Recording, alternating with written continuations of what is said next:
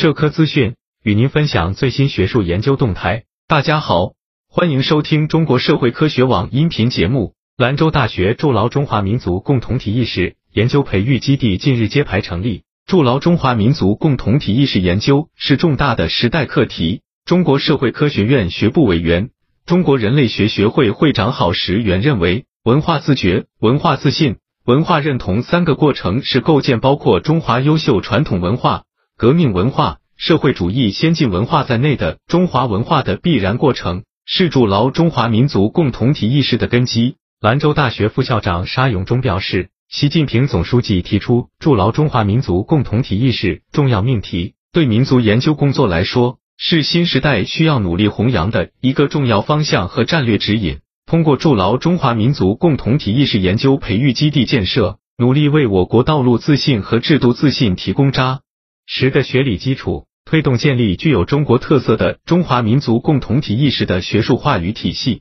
增强中国文化软实力。该基地将重点围绕中华民族共同体认同及心理机制研究、藏文典籍中的儒道文献整理与研究等方向开展协同攻关，为加快构建中国特色哲学社会科学，实现中华民族伟大复兴的中国梦贡献智慧。基地要以习近平新时代中国特色社会主义思想为指导。以筑牢中华民族共同体意识为主线，以服务党和国家民族工作为主要任务，着力构建具有中国特色、中国风格、中国气派的民族研究学科体系、学术体系和话语体系。本期节目就到这里。如果您想收听更多音频节目，获取更多学术资讯，请关注和订阅中国社会科学网。让我们携手共同打造哲学社会科学爱好者的精神家园。感谢您的收听。我们下期再见。